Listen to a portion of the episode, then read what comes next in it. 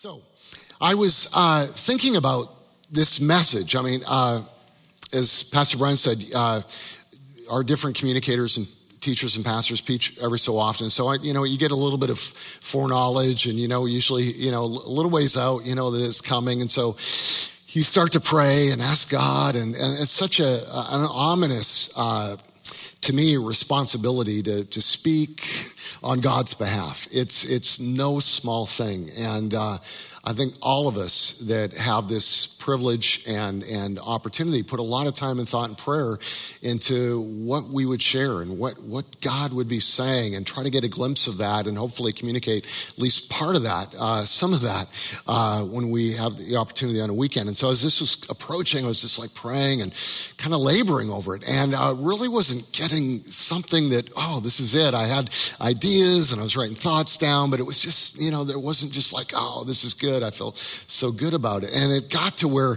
uh, it went all the way past last weekend. And last weekend, I remember sitting in service and, and as I was listening to uh, Chris uh, speak, and I thought, oh, God, what, what, do you want me to say next week? I need something. And, and, uh, and Sunday passed, still nothing. I mean, ideas, but really nothing. Mondays, and I, I took the day Monday and I'm just praying and poring through scripture, and there's nothing. And, and then I, I remember on uh, Monday night, uh, Lori and I had uh, dinner together and we were talking and, and kind of talking about our future and, you know, what, what, what is God going to do in, in, in, our marriage and our relationship and in our future and just kind of thinking about the future and pondering and kind of prayerfully discussing it. And I remember at the end of the night, we just kind of like, oh, I don't know, you know, what is God? I, am not, really not sure everything that he's going to do and how this is going to blend and what's going to happen. And there was almost a little bit of frustration for me at least, at the end of the night. And, and so I went to sleep that night and I woke up Tuesday morning at 5.30 in the morning. And I, I usually get up early, but usually quite not, not quite that early. And so 5.30, I, I kind of woke up and in my slumber, I just had these words pouring through my head. He set his face like a flint. and I'm like, and, and it wouldn't stop. I'm just, I'm like almost trying to get back to sleep. And he set his face like a flint, and it just kept coming. Those six words came again and again and again. And I knew it was in scripture. I knew it was a passage somewhere in the Bible. I'd never studied it. I'd never preached on it. I can't remember the last time I heard anyone say those words. You know, it's, it's sometimes God has this way of speaking to us when we least expect it. And it's almost like you can know it is the Lord when you weren't expecting it and it just came out of the blue. How many have ever prayed and looking for direction and, and you're going to God and, and, and, and you kind of, I have the ability to almost manufacture stuff, like to just, uh, you know, kind of make stuff up and, well, yeah, maybe this is what it is. And yes, I was praying, so it is God, you know, I am called to be president of the United States. So, uh, you, you, you, you kind of, I've done that. I've been there, but there's something about when you least expect it and all of a sudden something rises up in your spirit. And I knew it was the Lord, but I didn't really know what it meant. And so I just woke up and I got out of my bed and I just started praying and I didn't know how to pray. So I just began to pray in the spirit. I began to pray that Romans 8 prayer with, you know, the Holy Spirit helping me in my infirmities and my weakness in that moment and saying, God, pray through me. And, and God, uh, help me to understand what is this saying? What do you mean? And I felt like God was beginning to unveil some things that I'd never seen that really began to help me. And as I began to, I was just doing this on a personal level. I just felt like the Lord was saying, there are people that need to hear this this weekend. People that need what I'm bringing into your heart this weekend. And I believe this is for you. I believe there's an element or a part or maybe all of what God's speaking this morning that is necessary uh, in your life. And I found myself going over, of course, to Scripture. In Isaiah chapter 50, 6 and 7, we see where this comes from. He set his face like a flint. He said, the prophet said, and Isaiah was uh, this, this incredible prophet that spoke of the Messiah, that prophesied of the coming of, of, of Christ. And, and uh, in this passage, he's speaking about Christ. He's speaking about the Messiah. And he says, I've offered my back. And it's first person, like Jesus himself. The Messiah himself is saying this I've offered my back to those who beat me, my cheeks who pulled out my beard. I did not hide my face from mocking and spitting. Because the sovereign Lord helps me, I will not be disgraced. Therefore, I have set my face like a flint, and I know I will not be put to shame. So these are the words of our Savior who endured this unimaginable suffering and scorn and shame. And in the middle of all this, he said, I've set my face like a flint. And it's no wonder that he said this because even in the garden, he was saying, Lord, I, I don't want to go to the cross. I don't want to do that, but not my will, but your will. Lord, give me strength. And it, it was a tough journey. It wasn't an easy journey for our Savior. Luke uh, 951, Luke uh, goes on to, to describe this journey and, and this, uh, this scripture in, in Isaiah. And he says, Now it will come to pass when the time had come for him to be received up, that he steadfastly set his face to go to Jerusalem set his face like a flint. A flint is, a flint is really strong, hard rock. When it's struck against steel, it, it sparks. Uh, in fact, they'd use it to, to produce a fire. And, and setting your face like a flint presupposes that wherever you're going, wherever that flint-like direction is, that it is going to be faced with opposition, that it will not be an easy road. He set his face like a flint. So, how does that relate to us? I believe, if I could boil it down into just a, a, a couple words, it, it means having the resolve to remain on an unflinching journey towards our Jerusalem. I believe we all have a Jerusalem journey that we're making. And I began to think about Jerusalem and Christ's uh, ascent to Jerusalem. And I thought about three things about, about Jerusalem. First of all, uh, it was an ascent upwards. Uh, when you read the scripture, it says that he journeyed up to Jerusalem. Uh, often in the scripture, where people are uh, moving towards Jerusalem from one part of Israel to the other, they, it talks about they went up to Jerusalem.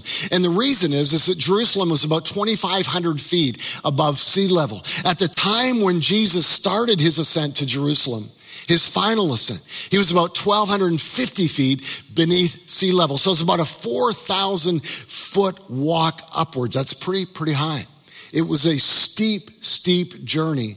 It wasn't an easy journey. And often in our ascent to our Jerusalem, the, the places that God has taken us, the space that He wants us to, to occupy, it is an upwards journey. Following God, following Christ, doing justice, loving mercy, being kind, being good, raising children, being a good husband, being a good wife, being a good friend, a good brother. It is sometimes an upward battle. It is often a climb. The second thing about Jerusalem is it, it, it is literally the city uh, of peace. That's the meaning of Jerusalem. And, and it's a city of peace because it was a place where God's people would gather in the presence of God and God would show up and they'd sense and, and, and discover the peace of God and the, and the grace of God. And Jerusalem for us is, is, a, is, a, is a place of peace. It's finding peace in our lives. It's finding that, that, that presence of God in our lives. How many of you have ever maybe been in a relationship that there, that there just wasn't a peace. It just, oh, there's something that's not right about this relationship. And it doesn't mean that person's a bad person or, you know, it, it doesn't mean that at all. It just means that for whatever reason, this, this isn't right. This isn't who you need to be connected with in whatever, whether it's uh, a romance or business or something. But there's, there's times where we just have this lack of peace, or maybe you get into an activity of some kind and you begin to go down a road or a path and you thought it was right, but you get a little bit down that road and like there's just not that peace that's surpassing your understanding and you realize, wow, maybe this isn't the road. And so our road to Jerusalem is kind of discovering the peace of God in our lives every day. What is bringing his peace and his calm? And then Jerusalem was the center of the greatest influence of that day. It was like the New York City of that day. And even though Jesus started in obscurity and a stable and insignificance, the, the end of his journey brought him to Jerusalem and he, and he died on a cross before all of mankind and everyone saw it and everyone had known what uh, he'd done. He was, he had become famous in his land. This did not go unnoticed. And he went to the very center of influence to bring us salvation.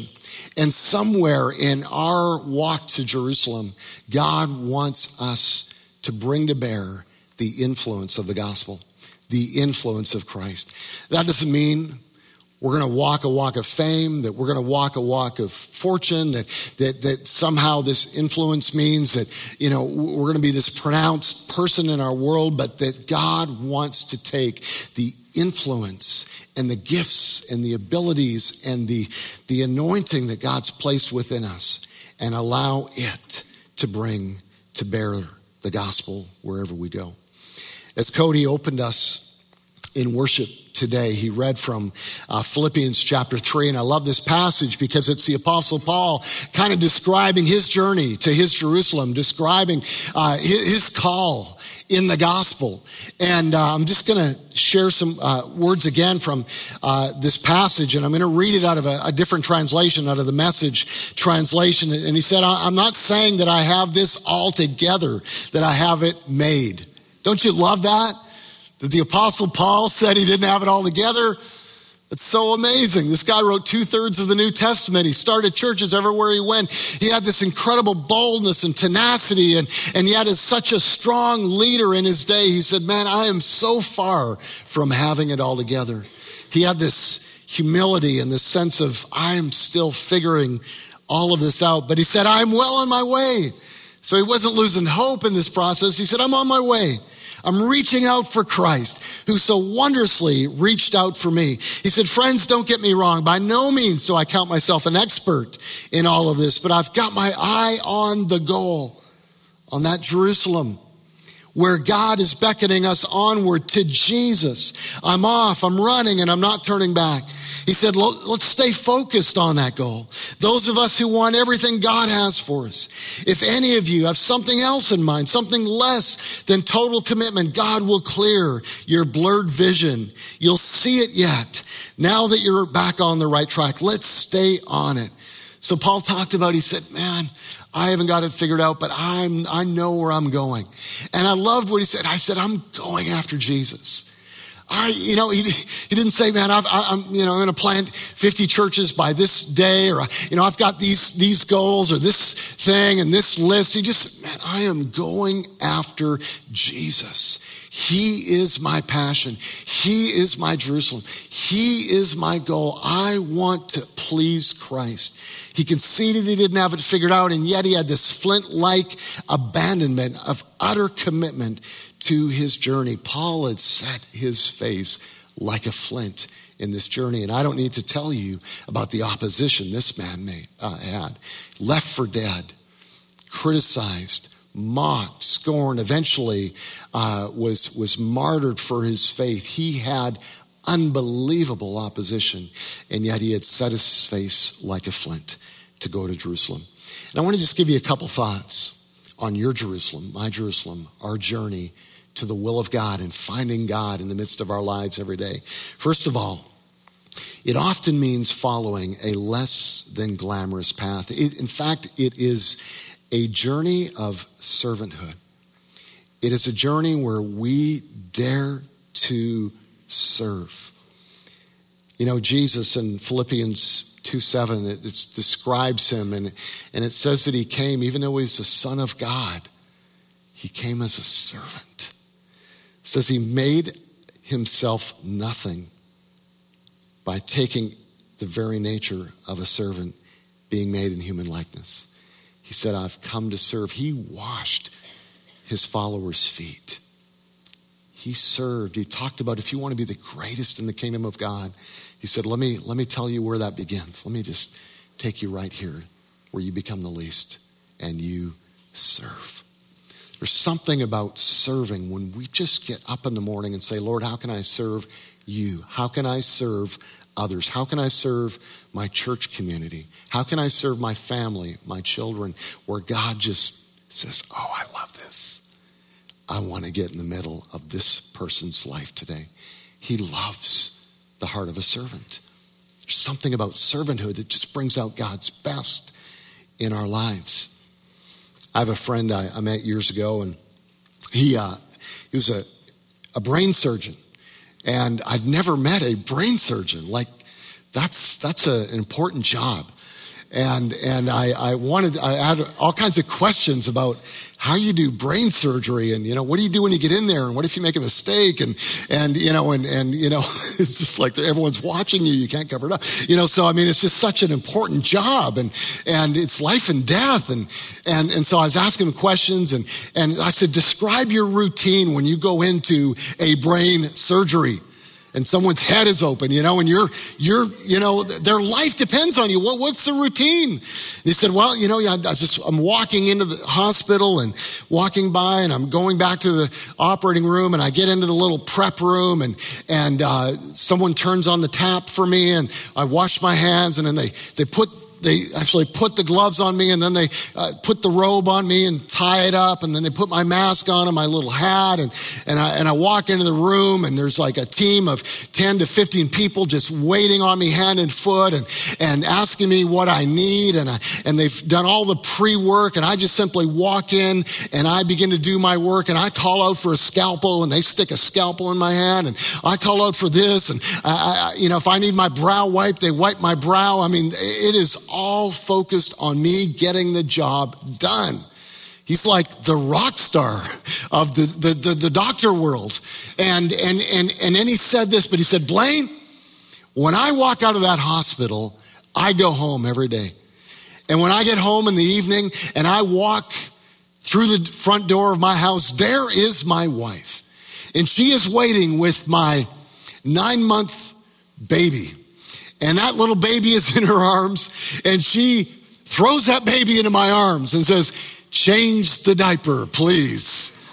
And there's no staff, there's no helpers. There's no delegating that. I go back, Mr. Brain Surgeon, Mr. Rockstar, and I go back there and set that little girl on a table. I take off that dirty diaper and, and I clean her up and I sprinkle that powder and I put another diaper on and get her all dressed and bring her back in. And I hold that baby while my wife is cooking. And then we, we, we set her down and we eat. And after my wife has taken her and put her into bed and I'm, I'm cleaning the dishes dishes and cleaning up the, uh, the, the kitchen and, and helping her in the house. And, and he said, it all changes. And he said, you know what the difference is? He said, when I walk in that door, I am home and I'm no longer a brain surgeon. I am there to serve my family, to serve my wife, to be a blessing.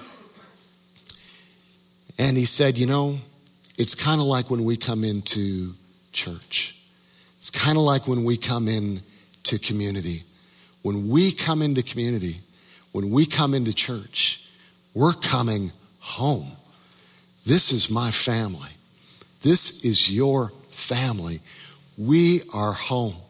And thank God for all the different talents and abilities that are represented in this house and in this place as we walk out these doors. But all of that just kind of gets laid down.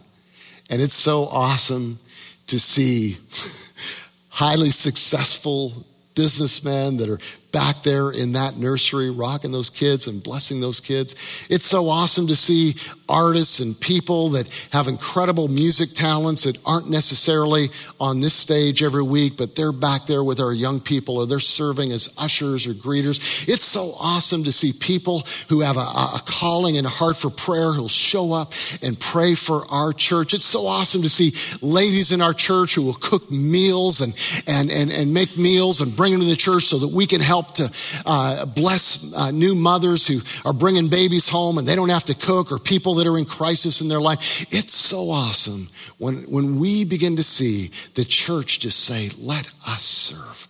How can we help? And I think that's part of our Jerusalem journey. And it's in servanthood that we begin to discover what God is doing in and through us. I think the, the other thing I thought about our Jerusalem is I think it means for us getting up from failure in our lives and daring to believe that God still believes in you. There's some of you who've walked into this place this morning and you have some doubts about that. You've been through some things. You've done things. You've got some life experience. You're, you're fighting through some issues today, this week, and you're like, wow, I don't know if I'm going to make it. I'm not sure if I really feel like God is with me. Oh, I hear it.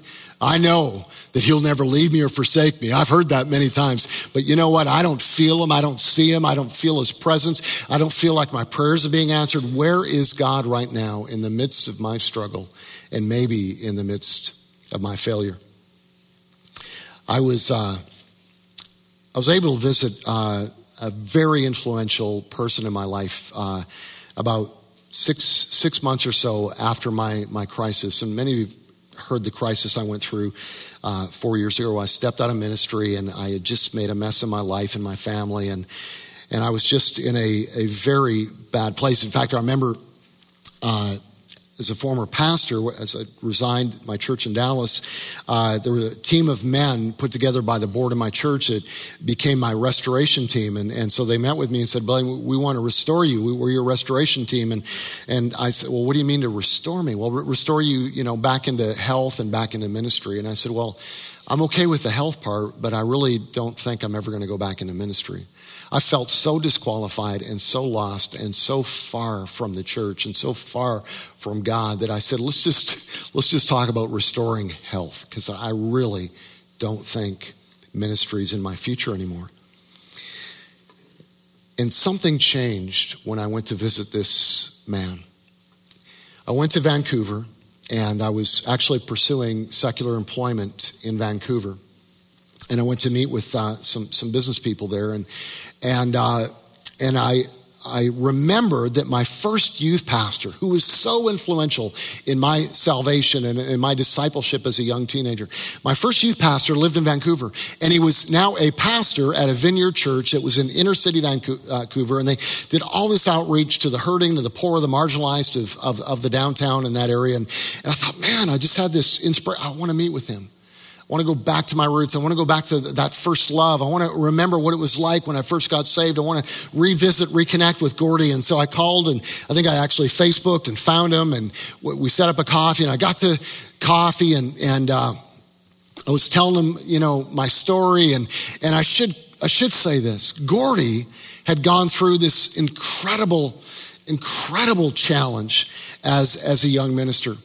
He started in ministry when he was about 18 years old as a youth pastor in my church in Calgary, Alberta, Canada. His youth group exploded. It went from like a handful of kids to about three to 400 young people every single uh, Wednesday night. And that was huge back in that day. This would be back in the 70s. And, and uh, no one had ever heard of a youth ministry that large, especially in Canada. Most churches in Canada were maybe a couple hundred. And so he's got three to 400 kids that are coming every Wednesday night. And it, and it began to explode. And, and the pastor of that church, which uh, this church grew along with the youth ministry, a church of about a thousand, which was a mega church in Canada and, and probably still is. He began to have Gordy preach every Sunday.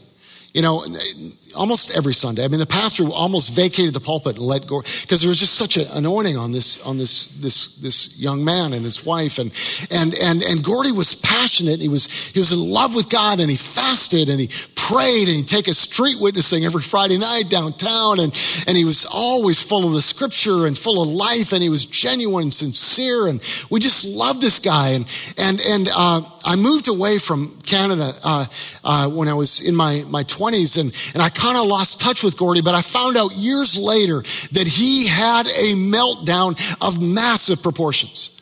It just shocked me.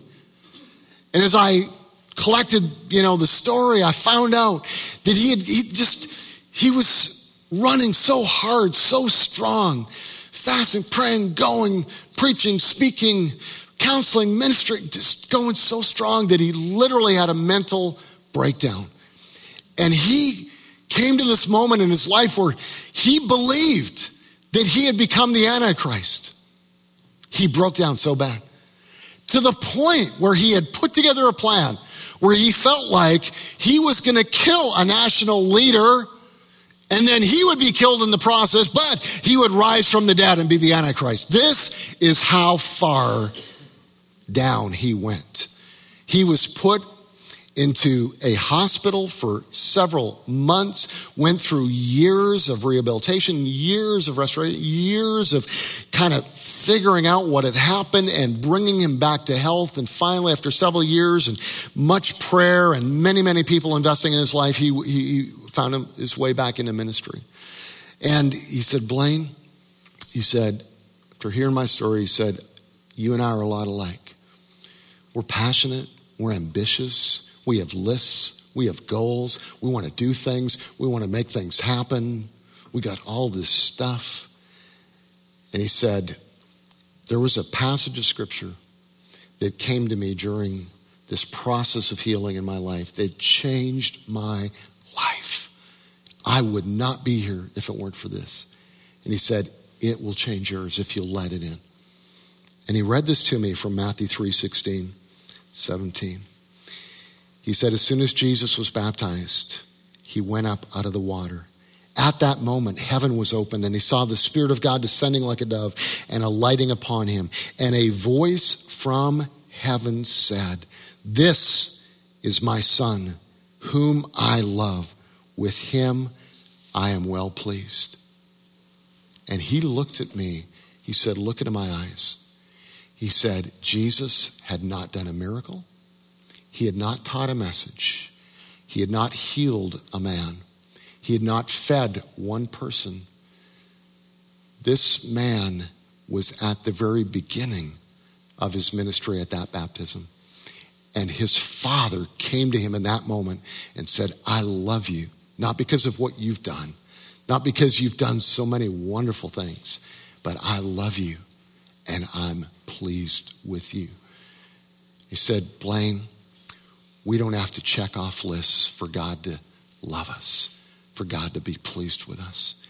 He said, if I can tell you one thing, is just learn to relax in God's grace. Learn to let His love and His grace come into your life, and out of that grace and out of His goodness, respond. Just respond. You're not earning God's good pleasure. He's pleased with you. He loves you. You're his son. You're his child right now. And some of you need to hear that. He loves you today. He is madly in love with you. His grace is there for you no matter where you've been, what you've done. And as he gives you that grace, just respond back to him. It's so hard for me to get through worship here because it's, I just break down. I mean, there's not a Sunday that tears just don't flow because I'm just in, a, in the presence of a God that loves me and loves you and cares.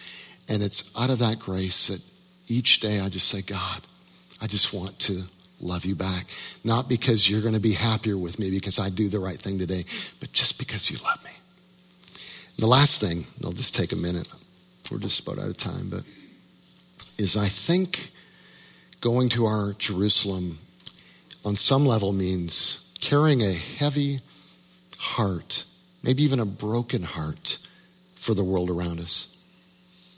That there is just this consuming brokenness for broken people who really messed up. Luke 19, I'm just going to read the very first verse of this. It says, As Jesus came near to Jerusalem and he saw the city, he wept over it. He wept and went on to describe a city that had become rebellious and had idols and made bad decisions that they didn't recognize the time of God's visitation. And, and, and he said, I, am weeping. He, he wept over the city. And cities need to be wept over by the church. People and families need to be wept over by Christians, by God followers, by believers. And we can weep for our Jerusalem. We can weep for the broken because we've been there. We've been the broken, we've been the hurt, we've been the lost. And when we dare to never forget our lostness, dare to never forget where we came from, and remind ourselves where we would be without a Savior, it will give us a compassion for those that are broken around us every day. I, uh, I was in Houston. This was a few months after my uh, my Vancouver trip, looking for another job. Vancouver didn't work out, so I went to Houston. I was given this opportunity to meet with these business guys, and and so I went went there, and I was on my way home actually uh, in the airport. I was standing out front. Uh, waiting for a guy to check my, my bag in. And I was just standing there, and this lady walked up to me and just kind of stood beside me and said hello. And uh, she looked like she was in her 20s, and and uh, and and I, so I said hello, and and oh, what are you doing? She was just very friendly. What are you doing? I, I said, well, I'm you know I'm going home. And uh, and uh, and so, what are you doing? And well, I'm, I'm, meeting a friend. A friend's picking me up. I just got here. So uh, she she said, well, what do you do? And uh, I said, I'm unemployed, uh, and uh, I, I, don't have a job. And oh, okay. Well, why why don't you have a job? Why I just you know I don't right now. And never mind. And well, what did you what did you used to do? Well, I you know I, I was was a communicator, uh, and uh, and uh, she said, well, well, how did you communicate? What kind of, well, I, I worked, you know, worked in, in a church. Well, what would you do? I was the pastor. You were the pastor? She said, my dad's a pastor. Well, how come you're not pastoring anymore? I said, well, it just, you know, took some time off. Well, why? You know, she just wouldn't quit. And, and pretty soon she had me telling my story. And I just told her how I just felt like I'd failed God and failed my family. I needed time to heal and to, you know, get help and to, you know, health. And, and, uh, and, and she, she looked at me. And, and uh, when I told her about some parts of it, she said, you know, I, I've struggled too in my life. She said, I've struggled with that whole area of sexuality and sex and, and it's I've, I've, I've you know made bad decisions and and and and yet I, I love Jesus and I believe in Jesus but but but I, I, want to ask you a question because every time I go home and back to my father who is a pastor when he, he hears about my struggles he tells me if you don't get your life together you're going to hell young lady. You're going to hell. And she just said am I going to hell and I just saw this broken girl who'd been told that she's hopeless until she figured it all out and got her life all together. And it wasn't me. I don't do this. I never do this, but tears just began to flow down my eyes as I looked into her eyes. And I said, I don't believe you're going to hell. I think Jesus came for us while we were yet sinners. He died for us. I think He came to heal us and to restore us and to help us. He didn't come to wait until we get our lives together. He is a Savior. That, that says that He's saving us from something. And so, whatever you need to be saved from, for whatever struggles you're fighting through, He wants to be there for you right now. And she just began to break down crying. And I was just, I mean, I was just looking around and she jumps and hugs me and she says, I love you, Jesus. I love you, Jesus. I love you. And it was like I was Jesus. And I, I told her, I, I'm not Jesus. No, I know. I just love Jesus. And in that moment, the peace of God was in that time and space. In that moment, I climbed kind of a tough hill because I didn't want to go into my story with her, but I did. And in that moment, the influence of the gospel was brought to bear. And as I was in my job hunt, I thought, you know what?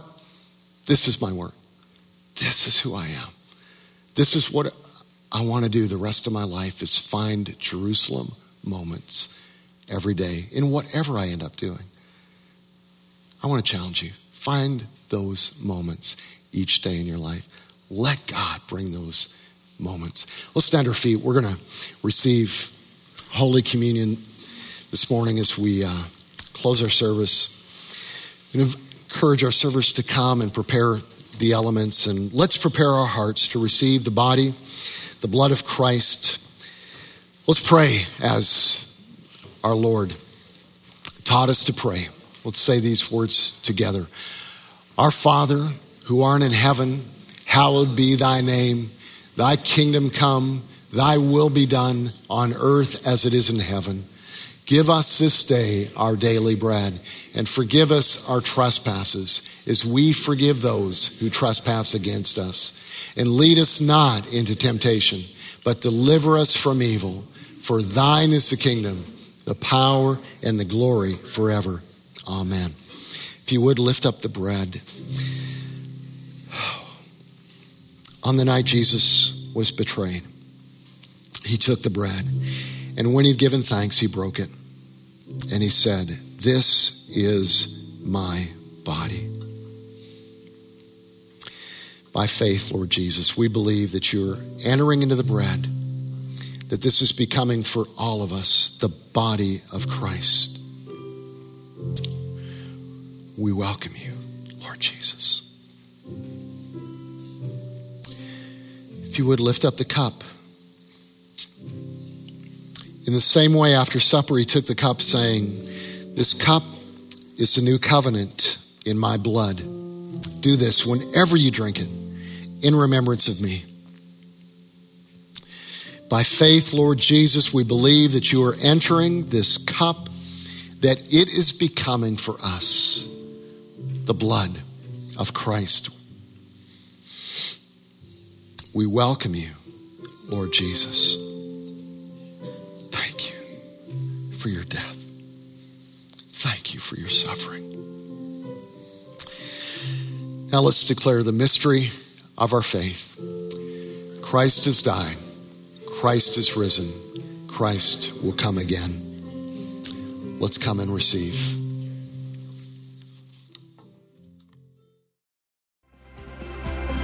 Thanks for listening to this message from Sanctuary Church. If you're in the Tulsa area, we invite you to attend one of our weekend services at 5 p.m. on Saturday, 9 a.m., or 11 a.m. on Sundays. And if you would like more information on who we are and what we're about here at Sanctuary, or to give online, please visit our website at sanctuarytulsa.com, or you can download our mobile app from the App Store or Google Play. We hope you'll join us again next time. Have a great week.